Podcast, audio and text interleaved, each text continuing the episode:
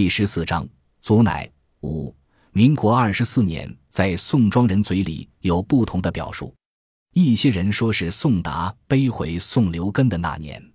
宋留根是宋达的独子，宋达送他到宋矮子的皮货铺当学徒。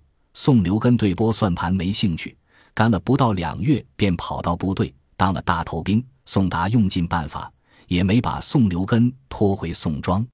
2年前，宋留根驻守张北城，是宋庄那些外出当兵离家最近的一个。宋达还领女人看过他。李守信的队伍攻陷张北城，宋留根被打死。宋达听说死了不少人，均丢于城西北的乱沟里。他担心宋留根，跑到乱沟边查看，竟真的发现了宋留根。宋留根缺了一条腿，脸被野狗啃掉半拉，但宋达还是立刻认出他。时值隆冬，天寒地冻，宋留根早已成了肉疙瘩。宋达将宋留根捆在后背，整整1夜才回到宋庄。那个清早，上百只乌鸦在宋庄上空盘旋，人们有的敲锣，有的甩鞭，有的爬到房顶，试图驱散黑压压的鸦群。没等乌鸦散去，眼尖的便看到那奇怪的一幕：宋留根长出宋达一截，看上去像一人双头。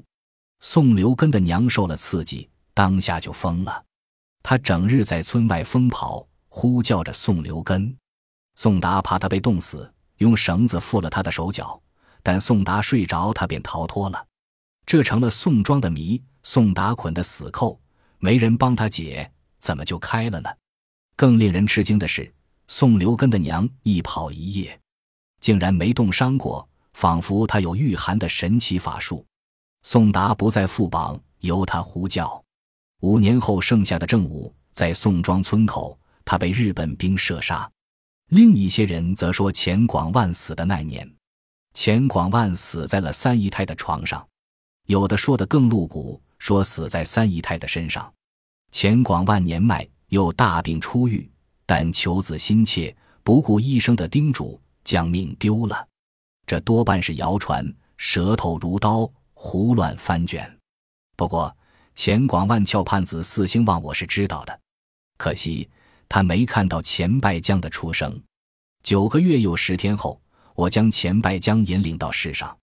钱广万的葬礼极隆重，超出宋庄人的想象。钱家请了4个到18个喇嘛，念不同的经，超度钱广万。还请了戏班子，白天唱一场，夜晚唱一场，多半是钱广万爱听的戏者。尸体停了7天，摆了7天流水席。为此，钱家宰了6头牛，90只羊。全村的人差不多都去帮忙，百里成也去了，除了吃，还往兜里塞，带回来给李桃、李夏和百姓。所以钱广万躺着，却并不寂寞。乐器声、唱戏声、吆喝声、争吵声、说笑声，唯独没有哭声。三房女人及他的儿子为分割家产几乎动手，最后二姨太的儿子钱拜月占了上风，地契房契都在他手里，也不知他什么时候搞到手的，家丁也都听他的，没人争得过他，死也值了。有人感叹钱广万葬礼的风光，也有人骂钱拜月是不孝子、败家子。后来的事实证明，钱拜月确实不怎么样。对于我和百里成，那年也是伤痛的开始。自此，哀伤如秋雨连绵不绝，挥之不去。那年秋天，我怀上了和百里成的第3个孩子白花。因我把白果生在老牛背的包家，百里成阴阳怪气的，但此时他脸上又挂了笑。一到夜晚，百里成就探过手，在我腹上抚摸一阵。我拿开，他又搁上来。就让我摸摸呗，不然我睡不着，他小声哀求。夜里，我不好斥责，白日倒是常忍不住数落他下贱。我又没摸你，摸的是咱娃，怎么就不行了？他在你肚里，可不是你一个人的。要是你不乐意，挪到我肚里，你随便摸。他满嘴歪理。我猜他摸我的肚子，不只是因为喜悦，还有另外的原因。怀白杏白果那些时日，他也喜欢摸，喜欢贴耳倾听，但并没有这么痴迷，似乎那对他是必须的宗教仪式。不摸摸灵魂就不得安宁。果然某天他说漏嘴，那确实是一事，是她听来的秘方。丈夫抚摸怀孕的妻子，次数越多，生男娃的可能越大。我没有责怪她的荒唐，既然她相信，就随她好了。如果是女娃，你嫌弃，那就送人，你说怎样？偶尔，我会半真半假的给她冷脸，百里成一本正经的，你看我是狠心的人吗？男娃女娃都是咱的肉，我怎么舍得送人？要男娃不过是想把手艺传给他，我这一身手艺不能失传呀，总不能让白姓白果长大当蘸酱吧？你乐意，我还不乐意呢。他总是一堆理由一堆说辞，就像个躺倒的油篓子，拔开盖，油自个儿就流了。我说不过他，就如他不能阻止我接生一样。10月底，白果生病了，不停地哭。白日还好，体温也正常，到夜里就发烧了，有时一哭就是大半夜。我煎了几味药喂下去，并不见好，只好抱他到镇上，郎中说受了风寒，吃2剂药就没事了。2剂药吃完仍不见效，百里成怀疑白果受了惊吓，提出给他叫魂。是与不是，试试总没坏处。当日夜晚，我抓着白果的褂子，百里成拎着包裹白果的垫子，到井口立定，弯腰探头，各唤一声白果回家喽，然后慢慢往家里走。至家，将白果移到垫上，把褂子盖在身上。那一夜，白果果然停止啼哭，我和百里成也睡了个好觉。次日，白果又不安生了，百里成说得请个神婆。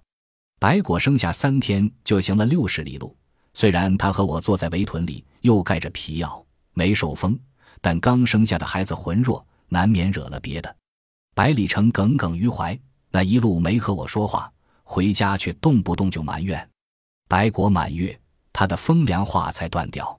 现在又提起来，我虽不信，却没有阻拦。万一如他所说，万一有那种可能呢？只要能治好我的女儿，割我一刀都愿意的。神婆年过花甲，头发半白，瘦如枯枝，进门先从腰里拽出2尺长的烟锅，烟锅的头和杆均是红铜做的，光滑闪亮，吸嘴暗如紫檀。烟袋是软皮缝制，足有半尺。他不说话，先装烟，百里成半弓了腰，帮他点着。他长吸一口，闭了眼，稍请，蓝烟从鼻孔和嘴巴徐徐冒出。他头昂得高，脖子呈棱角状，像被刀削了。一锅烟吸完，他才睁开眼睛，磕掉烟灰，让我将白果抱给他。稍稍安稳的白果再次哭闹起来，揪住我的衣服不松手，百里成帮着松开。神婆端详片刻，告知白果被游魂野鬼缠上了。百里成的目光狠狠抽过来，我瞬间感觉脸肿胀了。百里成遵照神婆的指示，准备2只公鸡，1口大碗，碗里的清水须是井里现提上来的。神婆继续吞烟吐雾，完后慢条斯理地磕掉烟灰，开始做法。神婆盘腿端坐，念念有词，忽然嘎地一声，就像卡了东西，硬生生地吞了下去。那半白的头发突然竖起，如同铁刷。他双目呈核桃状，半青半白，半红半黑。烟锅从左手换到右手，又从右手移到左手，在头顶挥舞数十下，然后端起碗，含水朝东南西北方向各喷1口。过程不长，也就1锅烟的功夫。他的头发缓缓垂落，眼睛也闭上了。再次睁开，他说游魂野鬼已经被驱散，但白果被缠的时间久了，3日后才能恢复元气。我说什么来着？你就是不听。送走神婆，百里成就气冲冲的来了。我没回应，作为接生婆，我也常常做法，看起来神神鬼鬼，其实就是心理暗示。神婆做法确实与我不同，特别是她突然梳理的头发，骨如核桃的双目，煞有介事的，可未必没有秘密。信则灵，不信同空，那一刻我宁愿相信。当日夜里，白果醒了2次，往夜要醒5、6次，轻微的咳嗽，偶尔的梦语都会惊到他。我悬着的心落下来，亏得同意了百里成。只是白果的烧并没有退去，或没有完全退，连着2个夜晚，白果睡得都挺踏实，而他的身体还有些烫，我摸摸他，再摸摸李桃李下，一会儿摸他额头，一会儿摸他屁股，越摸越糊涂。我让百里成摸，百里成说已经好了。我又让李桃李下摸，他们的说法和百里成一致。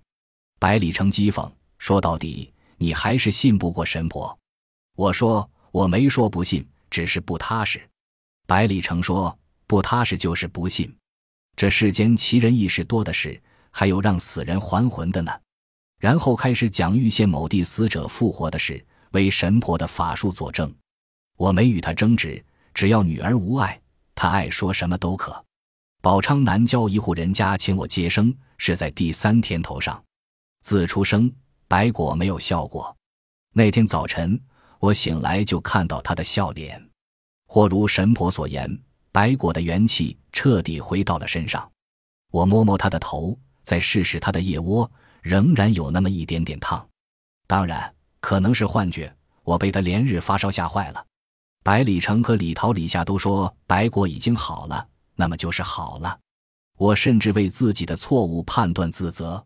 天还没冷到滴水成冰的时候，来人却穿着白茶皮袄，加上戴着毡帽，脖子耳朵缠了厚厚的布，多半脸也裹得严严实实，只露着眼睛鼻子，扮相怪异，猜不到他的年龄。或许是耳朵受阻，他嗓门高而粗。百里成仍是抢先我一步回绝，让他另觅高人。来人姓敖，不但不走，反一屁股坐下了，说请不到我，他不会离开。百里成来了火，没了他，你们还不生孩子了？来人也不应。随后百里成扯拽那个人，那人摇了摇，屁股仍稳稳的。我答应随他走。我开始就要硬的，晚了几秒，百里成就开炮了。我让他去门口等。来人问，你不是诓我吧？我说，你跑这么远的路，放心吧。来人起身，几乎撞百里成身上。百里成骂，妈的，土匪也没这么凶。不去，他还能把你绑了？我利索地换上厚衣服。百里成问，你还真要去？我说，接生婆干的就是这个。百里成冷笑，就算你天不怕地不怕，可你得心疼自个闺女吧。我说，白果已经好了。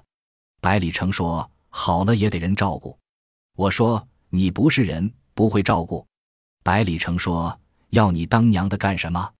他的话里夹着钉子，戳得我肉疼。虽然我清楚他说的是气话，并不是真的恼恨我，我抽身离去便是。可能是连日担忧，我也撑不住了，于是顶回去，你不是当爹的，要你干什么？结果这话点燃了百里成，他脸色大变，挥着胳膊说，你瞧瞧整个宋庄，哪个当娘的像你这样？你不管，我还不管呢。白果似乎听懂了，突然哭起来，那是另一种形式的锥子，直接扎进我心里。我一只脚已经迈出去，闻声立即返回，将白果裹好抱起。百里成当然明白我的用意，但他没有拦，服气地说，好吧，以后你带着他好了。来人见我抱着孩子，慌了，这大老远的。我的声音有些冷，少说废话，好好赶你的车。出了村，来人喝住老牛，脱下白茶皮袄披在我身上，然后把缠在脖梗耳侧的布一圈圈解开，我才看清他的脸，深褐，普通，40上下。他让我把布裹在头上，我说不用，他还是在我脖子上缠了2圈。我说还没冷到那个份上，他没吱声。后来他告诉我，缠这些是防枪子的，都说枪子不长眼，防着点儿总有好处。我没听说缠几圈布就可以防枪子，问他什么人教给他的，他说村里人都这么做，只要出门必定裹得严严实实。我说给了我，你不担心吗？他重声重气的，你不怕，我还怕什么？又说他是个大老粗，冲撞了我什么的，别和他计较。也实在是没办法了，不然谁愿意乱世出门呢？原来是他儿媳生孩子，头胎没了，这一个家人高度紧张，也是运气好，他从一个货郎嘴里打听到我这个接生婆是观音转世，所以他打定主意一定要把我请回去。我问货郎是否姓包，来人呀一声，你真是观音转世，一下就猜中了。我笑笑问最近去没去宝昌城，他说自打城门有了当兵的就再没去过，那是鬼门关，谁没事往那儿跑呀。又安慰我说也不用太担心，日本兵平时不出城的，如果一点不担心是假的，但我并不害怕。其实这一趟我还有别的用意，想打听李春的消息。宝昌城去后草地做生意的多，即便打听不到，给巴图捎个信也好。来人如此说，我放弃了进城的念头，何况还抱着白果。到产妇家已是午夜，北风嘶喊如鞭子抽打，但我仍然在沙石的击打中听到女人声嘶力竭的叫声。那时车刚进村，牛放慢了步子，我说快要生了，让汉子快点。汉子立即在牛背上抽了一下，车一停，没等汉子扶，我便挪下车。半路白果啼哭了几次，我奶过他就不再哭，入黑他便安安静静，此时睡得正香。如果我摸摸他的头就好了，可我以为神婆施法，女儿彻底摆脱游魂野鬼的纠缠，从此他可康壮成长。再加上产妇的叫声太过惨烈，我撩开包裹，仅仅看看白果睡熟的小脸，便把它交给守着产妇的中年女人挽袖上阵。稍请中年女人转回来，怕我不放心，说把娃抱到西屋了，她醒来我就喊你。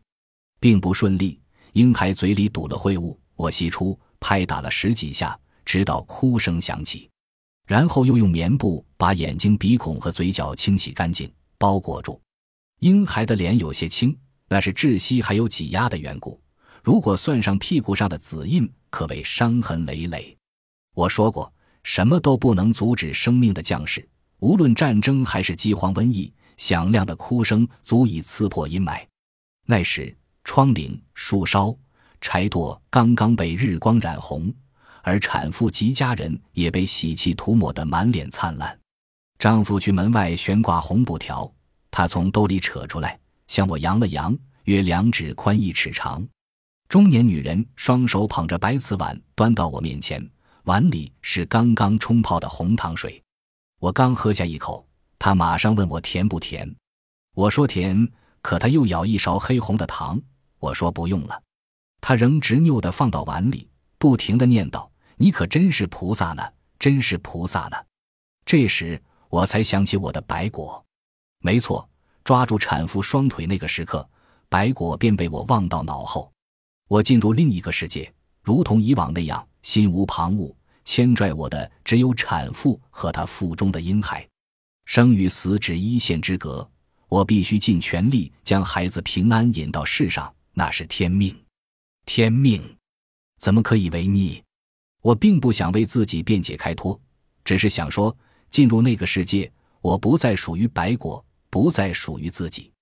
我撂下碗，由于动作猛，糖水溅到炕席上，跌撞着冲出去，说不清是心焦还是脚麻。我推开西屋的门，看到白果睡得仍然香甜，那块石头才算落。没错，只是落了半截。跟进来的中年女人说，没见过这么乖的娃，一夜都没哭闹。哗啦，我听到冰层崩裂的声响。我扑过去抱起白果，白果的眼睛抽了抽，想睁又睁不开的样子。我摸摸他的额头，烫得像烧糊的土豆。我哆嗦了一下，白果差点从我怀里滑落。我又试试他的肩颈，还让中年女人摸了摸，或许那是我的错觉，白果什么事也没有。中年女人呀了一声，烧得这么厉害。我围裹住白果就往宝昌城跑。产妇的丈夫追上来要替我抱，我没让。我不只是抱，还有呼唤。祈祷白果听到我的声音，祈祷他平安无事。风很大，几乎把人卷起来，因此抬腿落脚都必须使出全力。我有孕在身，但已经顾不得这些。风塞着口鼻，呼吸越来越困难，后来我绊倒了。小丈夫也就20岁的样子，从我怀里夺过白果，我追在后面，说是呼喊，更像是哀求，果儿睁开眼，别睡呀。从南郊到宝昌5、6里的样子，我和小丈夫轮流抱着白果。